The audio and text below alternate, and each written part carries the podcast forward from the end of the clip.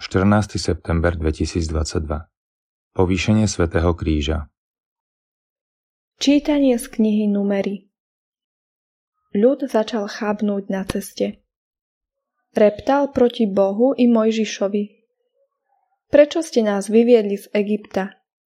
Aby sme umreli na púšti? Niet chleba, niet vody. A tento biedný pokrm sa nám už protiví. Preto pán poslal na ľudí ohnivé hady.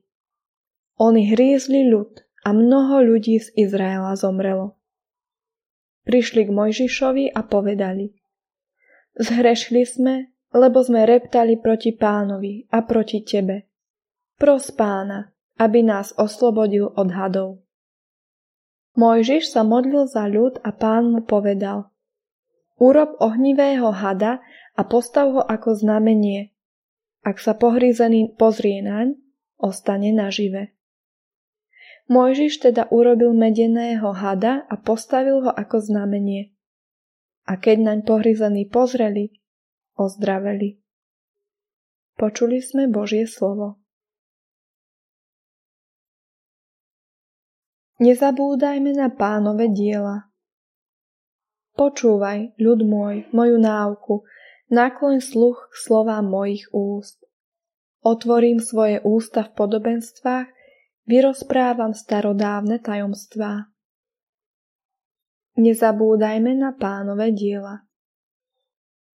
Keď na nich smrť zoslal, vtedy ho hľadali. Obrátili sa a na úsvite prichádzali k nemu. Rozpamätali sa, že Boh je ich pomoc, že najvyšší Boh je ich záchranca. Nezabúdajme na pánové diela. No podvádzali ho svojimi ústami. Svojim jazykom ho klamali. Ich srdcia neboli k nemu úprimné, ani jeho zmluve neboli verní. Nezabúdajme na pánové diela. On sa predsa zľutoval a odpustil im vinu a nezničil ich. Často svoj hnev potlačil a nedal celkom splánuť svojmu rozhorčeniu. Nezabúdajme na pánové diela.